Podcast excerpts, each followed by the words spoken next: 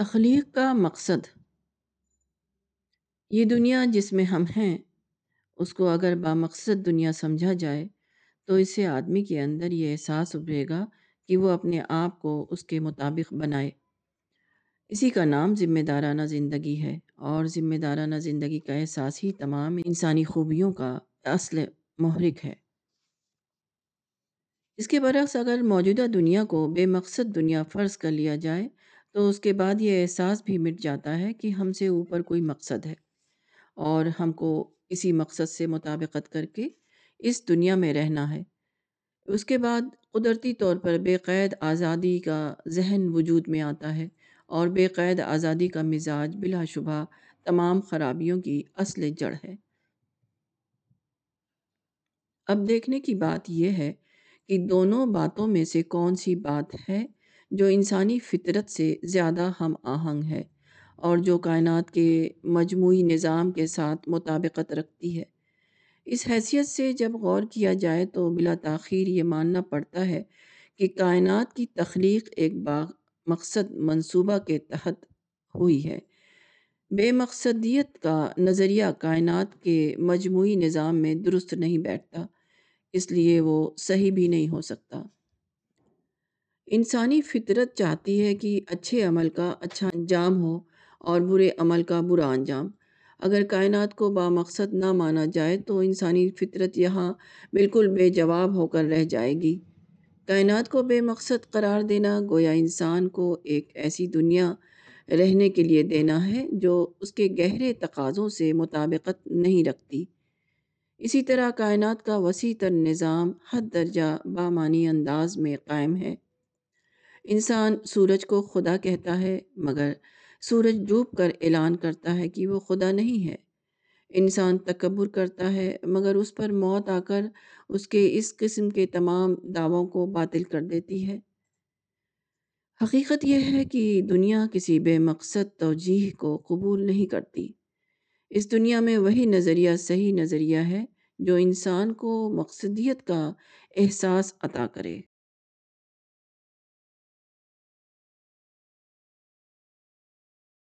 کائنات کا سبق۔ قرآن میں بار بار کہا گیا ہے کہ زمین و آسمان خدا کی حمد کی تسبیح بیان کرتے ہیں۔ اس کا مطلب یہ ہے کہ وہ خدا کی صفات اور اس کے کلمات کو نمایاں کر رہے ہیں۔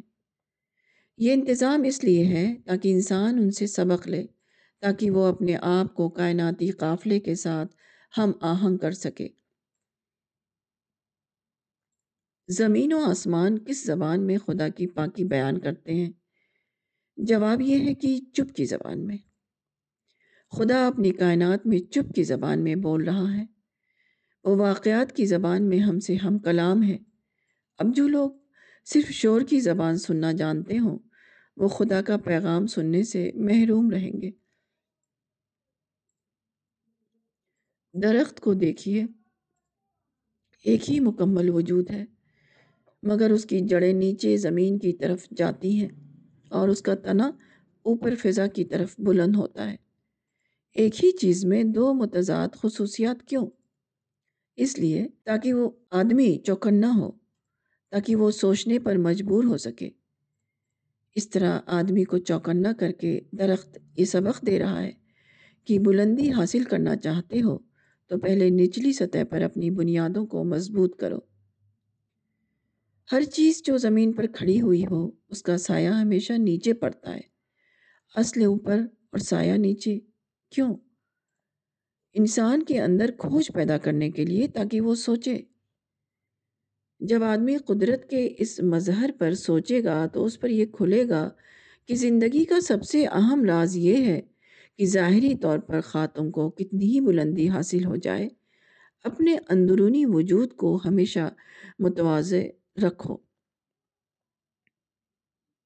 سمندر کو دیکھیے سمندر کا پانی کھاری ہوتا ہے مگر یہی سمندر جب اپنے پانی کو بارش کی صورت میں انسانوں کے لیے برساتا ہے تو وہ میٹھا پانی بن جاتا ہے سمندر اور اس کے بارش میں یہ فرق کیوں اس لیے تاکہ آدمی اس کو دیکھ کر سوچے جب آدمی سوچے گا تو اس پر یہ حقیقت کھلے گی کہ تمہارے سینے میں خواہ تلخ جذبات امڑ رہے ہوں، مگر جب تم اپنے احساسات کو باہر نکالو تو اس کو ٹھنڈے اور میٹھے پانی کی مانند بنا کر نکالو۔ کائنات خدا کا سبق ہے، مگر وہ سبق اس کے لیے ہے جس نے اپنے کان اور آنکھ کو کھلا رکھا۔ ہو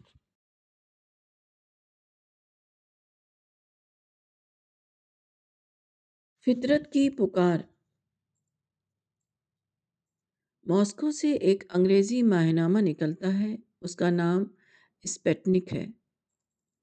اس کے شمارے اگست انیس سو ستاسی میں ایک مضمون چھپا ہے، جس کا عنوان ہے truth progress and the human soul اس کے مضمون نگار روس کے مشہور سائنسداں یاکوف زلڈووچ ہیں۔ وہ انیس سو اکتالیس میں پیدا ہوئے اور اب روس کے اکیڈمی آف سائنسز کے ممبر ہیں۔ مسٹر زلڈووچ نے اپنے بارے میں اقرار کیا ہے کہ وہ ایک ملحد ہیں۔ وہ خدا اور مذہب کو نہیں مانتے، مگر اسی کے ساتھ وہ کہتے ہیں کہ انسانی معاشروں میں مذہب کی موجودگی ایک ثابت شدہ تاریخی حقیقت ہے۔ نیز یہ کہ روحانی تقاضے انسان کے شعور میں گہرائی کے ساتھ پیوست ہیں۔ Spiritual needs are deeply embedded in human consciousness انسانی فطرت کی یہ نوعیت اتنی واضح اور اتنی قطعی ہے کہ تمام سنجیدہ لوگوں نے اس کا اقرار کیا ہے۔ قدیم ترین زمانے سے لے کر آج تک تمام انسان اس احساس کو لے کر پیدا ہوتے رہے ہیں۔ ملحد معاشروں میں پیدا ہونے والے بچے بھی اپنے آپ کو اس احساس سے خالی نہ کر سکے۔ انسانی فطرت کا یہ تقاضا ایک ایسی مانی ہوئی حقیقت ہے جس کا انکار نہیں کیا جا سکتا۔ اس حقیقت کو مان لینے کے بعد صرف یہ سوال باقی رہتا ہے کہ اس تقاضے کا جواب کیا ہے۔ مذکورہ سائنسداں کا کہنا ہے کہ اس کا جواب نیچرل سائنس ہے، مگر یہ جواب اپنی تردید آپ ہے۔ اس لیے کہ نیچرل سائنس ایک مادی چیز ہے اور انسانی فطرت کا تقاضا ایک روحانی چیز۔ پھر ایک مادی چیز، ایک روحانی سوال کا جواب کس طرح بن سکتی ہے؟ حقیقت یہ ہے کہ اس سوال کا جواب صرف خداوند تعالیٰ ہے۔ مخلوق اپنے خالق کی تلاش میں ہے اور خالق کو پانے کے بعد ہی مخلوق کو سکون حاصل ہو سکتا ہے۔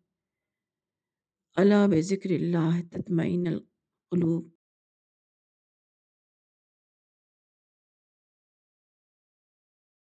اطلاع کے بغیر محمد اسماعیل صاحب نے ایک جماعت کے ساتھ امریکہ اور کینیڈا میں وقت لگایا۔ مارچ انیس سو نواسی کا واقعہ ہے۔ ان کی جماعت کینیڈا کے ایک شہر میں گشت کر رہی تھی۔ اس سلسلے میں وہ ایک مسلمان ڈاکٹر سے ملے۔ ڈاکٹر داڑھی والے لوگوں کو اچانک دیکھ کر غصہ ہو گئے۔ اس نے کہا کہ تم لوگ پیشگی اطلاع کے بغیر وداؤٹ پرائر انٹیمیشن کیسے آ گئے؟ جماعت میں ایک ڈاکٹر بھی شامل تھے۔ انہوں نے اپنا تعارف کراتے ہوئے کہا کہ جناب، پیشگی اطلاع کے بغیر ہم آپ کے پاس اس لیے آ گئے ہیں تاکہ آپ کو اس بات سے آگاہ کر دیں کہ اسی طرح ایک دن پیشگی اطلاع کے بغیر ایک اور شخص یعنی ملک الموت، آپ کے پاس آنے والا ہے۔ وہ آپ کو ہمیشہ کے لیے یہاں سے اٹھا لے جائے گا۔ We have come to tell you that a man will come to you one day without any prior intimation. یہ خبر بلا شبہ تمام خبروں میں سب سے زیادہ اہم ہے۔ یہ ہر شخص کا اہم ترین ذاتی مسئلہ ہے۔ ضرورت ہے کہ تمام زندہ لوگوں کو اس خبر سے آگاہ کیا جائے۔ قبل اس کے کہ آنے والا ان کے پاس اچانک آ جائے۔ حتیٰ کہ ان لوگوں کو بھی اس خبر سے آگاہ کرنا ہے، جو بظاہر اس کو مانتے ہیں، کیونکہ جاننے والوں نے بھی اب تک اس کو نہیں جانا۔ ماننے والوں نے بھی ابھی اس کا یقین نہیں کیا۔ بھونچال کس قدر بھیانک واقعہ ہے، مگر وہ ہمیشہ پیشگی اطلاع کے بغیر آتا ہے۔ بھونچال کا سب سے زیادہ سنگین پہلو یہی ہے۔ یہی معاملہ موت کا بھی ہے۔ موت ایک فیصلہ کن قسم کا شخصی بھونچال ہے۔ وہ پیشگی اطلاع کے بغیر اچانک کسی روز آ جاتی ہے۔ آدمی چاہے یا نہ چاہے، اس کو بہرحال موت کا سامنا کرنا ہے۔ اس کو بہرحال موت کے فیصلے کے آگے سر جھکا دینا ہے۔ موت کا سب سے نازک پہلو یہ ہے کہ وہ صرف خاتمہ نہیں، بلکہ نئی زندگی کا آغاز ہے۔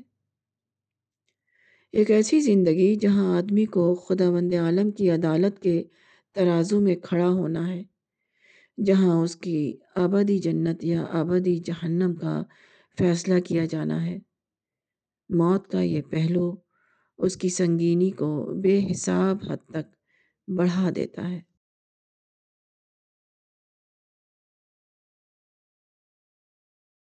جنت، جہنم۔ ابو حریرہ رضی اللہ کہتے ہیں کہ رسول اللہ صلی اللہ علیہ وسلم نے فرمایا، میں نے جہنم جیسی چیز نہیں دیکھی جس سے بھاگنے والا سو گیا ہو۔ اور میں نے جنت جیسی چیز نہیں دیکھی جس کا چاہنے والا سو گیا ہو۔ رواہ الترمزی آدمی کو سب سے زیادہ جہنم سے بھاگنا چاہیے، مگر آدمی جہنم کے مسئلے کو بالکل بھولا ہوا ہے۔ آدمی کو سب سے زیادہ جنت کا طالب بننا چاہیے، مگر اس کے اندر جنت کو حاصل کرنے کا کوئی شوق نہیں۔ یہی دو لفظ میں تمام انسانوں کی کہانی ہے۔ انسانوں کا یہ حال کیسا عجیب ہے؟ لوگ احساس کے درجے میں بھی جہنم سے اندیش ناک نہیں۔ لوگ تمنا کے درجے میں بھی جنت خدا بندی کے طالب نہیں۔ ایسی حالت میں یہ کیسے ممکن ہے کہ وہ جہنم کی آگ سے نجات پائیں اور ان کے لیے جنت کی نعمتوں کے دروازے کھولے جائیں؟ لوگوں کے اندیشے کسی اور چیز کے لیے ہیں۔ ان کے جذبات کسی اور بات پر بھڑکتے ہیں۔ ان کے اندر چھپے ہوئے خوف اور امید کے جذبات کسی اور چیز کے لیے وقف ہیں۔ ایسی حالت میں کیوں کر ایسا ہو سکتا ہے کہ وہ خدا کی رحمتوں کے مستحق قرار دیے جائیں؟ مسئلہ دنیا کو لوگوں نے اپنا مسئلہ بنا رکھا ہے۔ مسئلہ آخرت کو کسی نے اپنا مسئلہ نہیں بنایا۔ دنیا کی دولت، دنیا کی قیادت دنیا کی مقبولیت، دنیا کی نیک نامی، یہی سب چیزیں لوگوں کی توجہات کا مرکز ہیں۔ آج کی دنیا میں کوئی نہیں جو آخرت کی بخشش اور آخرت کی نجات کے معاملے میں فکر مند ہو۔ آخرت کے عذاب کا خوف اور آخرت کی جنت کی حرص جس کو سراسیمہ بنا دے۔ آہ وہ دنیا جہاں سب کچھ ہو مگر وہی چیز نہ ہو جس کو سب سے زیادہ ہونا چاہیے۔ آہ، وہ انسان جو سب کچھ جانے مگر وہی بات نہ جانے جس کو اسے سب سے زیادہ جاننا چاہیے۔ یہ بلا شبہ سب سے بڑی بھول ہے۔ ایک وقت آئے گا کہ آدمی اپنی اس بھول کو جانے گا، مگر وہ جاننا صرف حسرت کے لیے ہوگا، نہ کہ کھوئے ہوئے کی تلافی کے لیے۔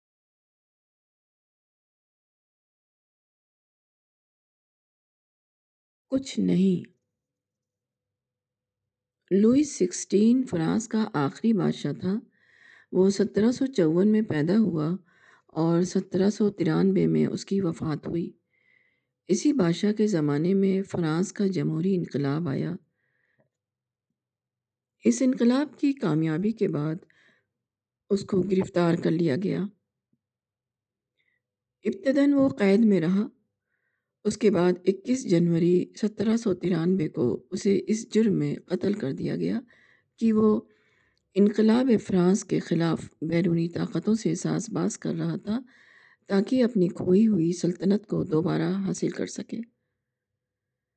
فرانس کے اس آخری بادشاہ لوئی کے بارے میں ایک مورخ لکھتا ہے کہ اس کی یہ عادت تھی کہ وہ روزانہ اپنی ڈائری تحریر کرے۔ اس ڈائری میں ہر روز وہ کسی تقرر کسی واقعے، کسی ملاقات کا مختصر اندراج کرتا تھا۔ چودہ جولائی سترہ سو نواسی کو اس نے بہت زیادہ وقت شکار میں گزارا تھا۔ رات کے وقت اس نے اس تاریخ کو اپنی ڈائری میں شکستہ انداز میں صرف ایک لفظ لکھ دیا، کچھ نہیں۔ It was the habit of King Louis XVI of France to keep a daily diary. In it, he would make a brief entry every day about an appointment, an event, or a meeting. On July 14, 1789, he had spent long hours hunting. At night, he scribbled one short word against that date nothing. فرانس کے بادشاہ کی diary کا چودہ جولائی کا صفحہ ہر آدمی کی زندگی کا آخری صفحہ ہے۔ یہ صرف ایک ناکام بادشاہ کی کہانی نہیں، بلکہ یہی تمام انسانوں کی کہانی ہے۔ ہر آدمی اپنے آپ کو کسی سرگرمی میں مصروف کیے ہوئے ہے۔ وہ سمجھتا ہے کہ میں کچھ کر رہا ہوں۔ میں اپنے آخری دن کے لیے کچھ حاصل کر رہا ہوں۔ مگر جب دن ختم ہوتا ہے اور اس کی زندگی کا آخری لمحہ آتا ہے تو وہ حیرانی کے ساتھ دیکھتا ہے کہ اس نے کچھ حاصل نہیں کیا۔ اس کی زندگی کی کتاب کے آخری صفحے پر کچھ نہیں لکھا ہوا ہے۔ کیسا عجیب ہے وہ عمل جو بے عملی ہو۔ کیسا عجیب ہے وہ سرگرمیاں جو آخر میں صرف کچھ نہیں بن کر رہ جائیں۔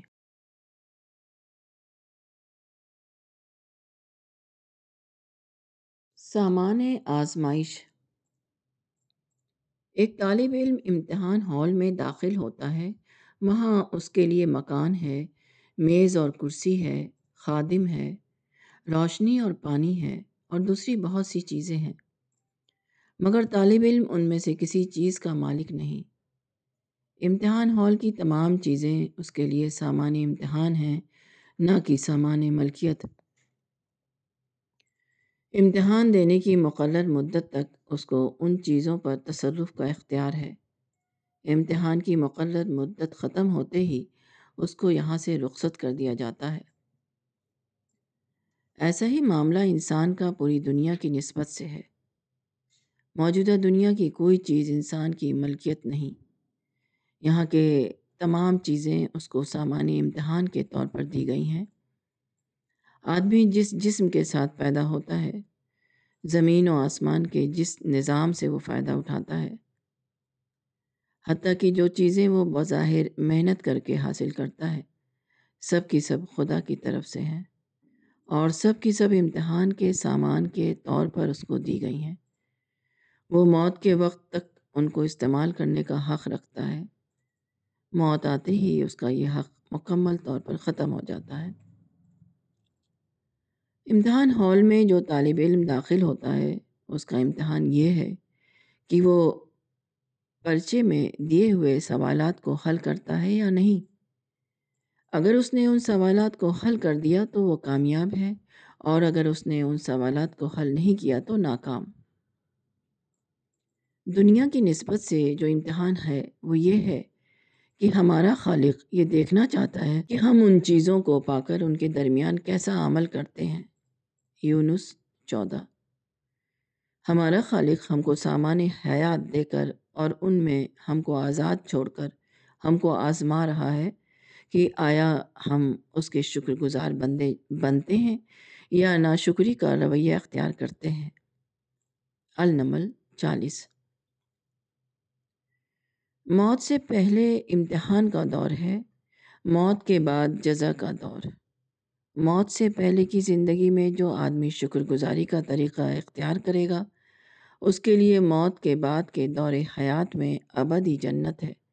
اور موت سے پہلے کی زندگی میں جو آدمی ناشکری کا طریقہ اختیار کرے گا، اس کے لیے موت کے بعد کے دور حیات میں ابدی جہنم۔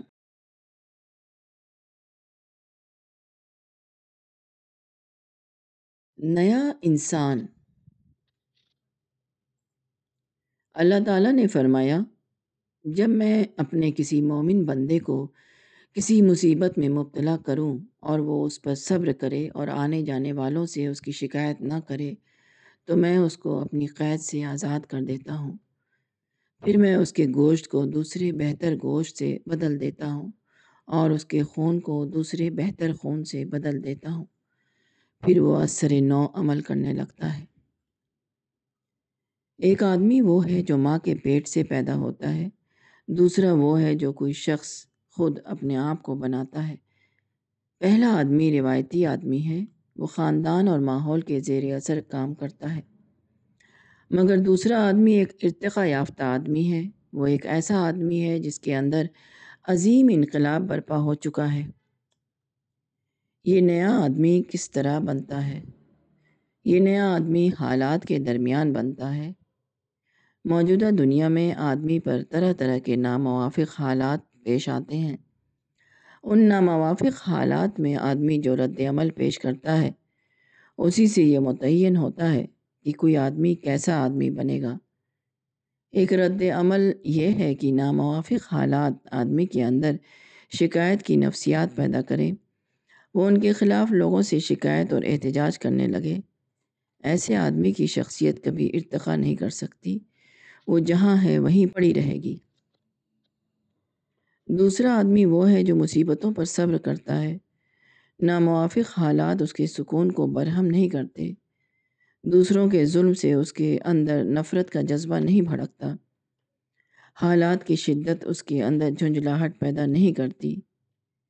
ایسے آدمی کا حال یہ ہوگا کہ ناموافق حالات میں پڑھنے کے بعد اس کے اندر نئی شخصیت ابھر آئے گی۔ اس کا صبر، اس کو ایک ارتقا یافتہ انسان بنا دے گا۔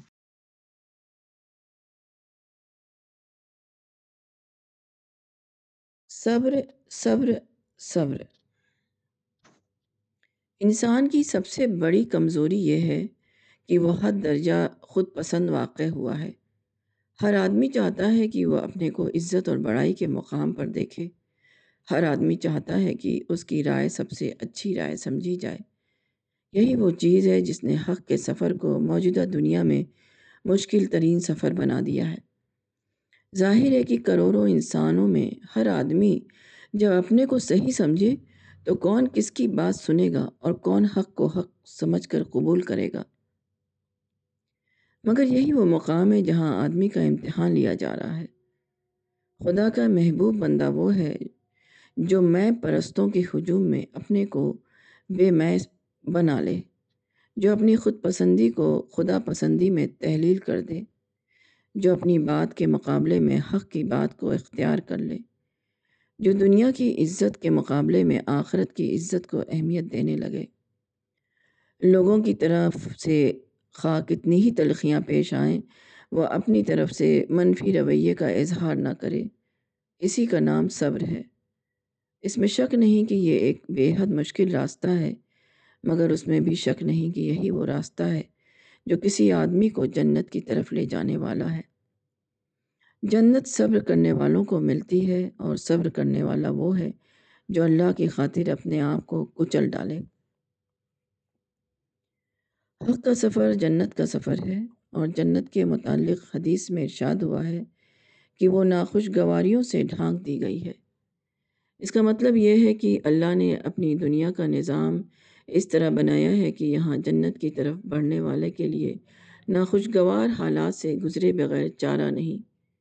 جو شخص بھی جنت کا مسافر بننا چاہے، اس کو پہلے ہی جان لینا چاہیے کہ وہ ایک ایسے راستے پر چلنے کا ارادہ کر رہا ہے جس میں لوگوں کی طرف سے تلخ باتیں آئیں گی، جس میں طویل انتظار کی مشقت برداشت کرنی ہوگی، جس میں مخالفین کی طرف سے طرح طرح کی دل آزاری کی باتیں پیش آئیں گی۔ حتیٰ کہ کبھی جارحانہ کارروائیوں کا سامنا ہوگا۔ ان مواقع پر حق کا مسافر اگر صبر کھو دے اگر وہ بے برداشت ہو جائے، تو وہ یا تو بدل ہو کر اپنا راستہ بدل لے گا، یا درمیان کے کانٹوں سے الجھ کر رہ جائے گا اور آگے نہ بڑھ سکے گا۔ جنت کا سفر تمام کا تمام، صبر کا سفر ہے۔ جنت میں وہی شخص پہنچے گا جو صبر کی تلخیوں کو سہنے کے لیے تیار ہو۔ جو جذبات کی پامالی پر بھی بے ہمت ہونا نہ جانے، جو نفس کی ہر چوٹ کو اپنے سینے کی ویرانیوں میں چھپا لے۔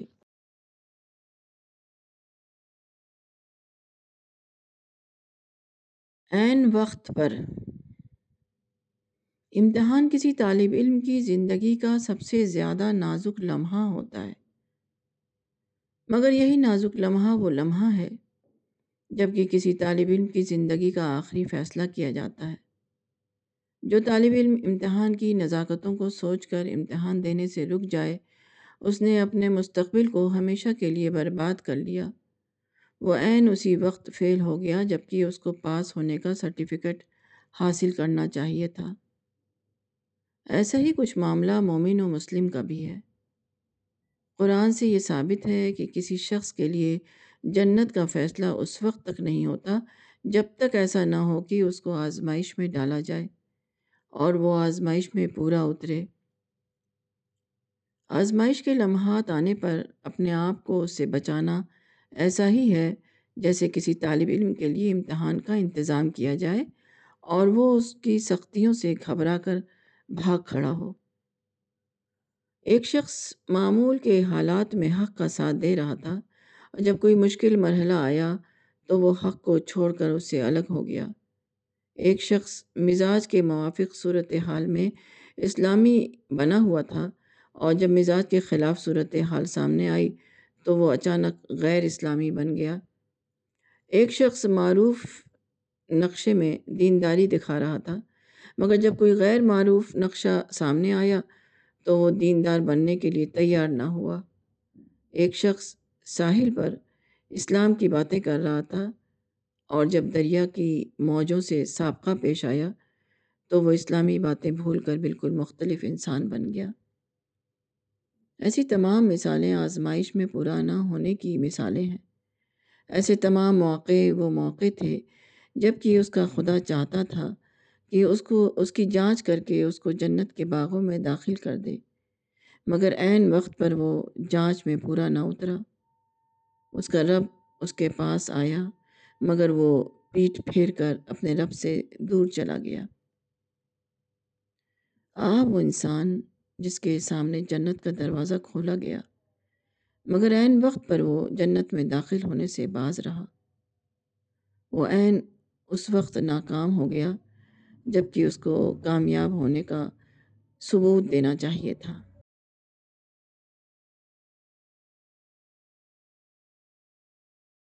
اپنا نقصان۔ اس دنیا میں سب سے بڑی چیز کیا ہے؟ جس کو آدمی پائے اور جس کو پانے کا خصوصی طالب بنے۔ یہ سب سے بڑی چیز یہ ہے کہ آدمی خدائی تجلیات کا آخذ، ریسیپینٹ بن سکے۔ خدا کی رحمت کا فیضان ہر آن دنیا میں برستا ہے، مگر اس کو پانے والا وہی شخص ہے جس نے اپنے اندر پانے کا استحقاق پیدا کیا ہو۔ جب ایک شخص پر تنقید کی جائے اور وہ تنقید کو سن کر بگڑ اٹھے، تو اس نے اپنے آپ کو فیضان الہی سے محروم کر لیا، کیونکہ تنقید کو سن کر بگڑنا کبر ہے۔ اور جس سینے میں کبر ہو، وہ سینہ کبھی فیضان الہی کا محبت نہیں بن سکتا۔ یہی معاملہ تمام دوسری چیزوں کا ہے۔ ایک شخص کے سامنے حق بات واضح دلائل کے ساتھ پیش کی جائے، مگر وہ اس کو نہ مانے اور دھاندلی انداز اختیار کرے، ایسا شخص کبھی خدا کی قربت کا تجربہ نہیں کر سکتا۔ کیونکہ خدا اعتراف کرنے والوں کو پسند کرتا ہے، دھاندلی کرنے والے لوگ اسے پسند نہیں۔ آسمان سے بارش ہو تو زرخیز زمین اس کو قبول کرتی ہے۔ پانی اس کے اندر داخل ہو کر اس کو اس قابل بنا دیتا ہے کہ اس سے فصل اگے، اس میں پھول اور پھل پیدا ہوں۔ مگر یہی بارش پتھر کی چٹان پر پڑتی ہے تو وہ اوپر اوپر بہہ جاتی ہے، وہ اس کو کچھ فائدہ نہیں پہنچاتی۔ یہی مثال خدائی فیضان کے معاملے میں انسان کی ہے۔ خدا کا فیضان ہر لمحہ دنیا میں برس رہا ہے۔ تاہم، اس کو وہی شخص پاتا ہے جس نے اپنے اندر اس کو پانے کی استعداد پیدا کی ہو۔ جس شخص کے اندر استعداد نہ ہو، اس کے اوپر خدا کا فیضان برسے گا، مگر وہ پتھر کی چٹان کی طرح اوپر ہی اوپر سے گزر جائے گا۔ وہ اس کے سینے کے اندر داخل نہیں ہوگا۔ وہ اس کی روح میں شامل ہو کر اس کو روشن نہیں کرے گا۔ اپنے سینے کے پتھریلے پن کو ختم کیجیے اس کو نرم مٹی کی طرح بنا دیجیے اور پھر آپ دیکھیں گے کہ آپ کا سینہ ربانی فصل کا چمنستان بن گیا۔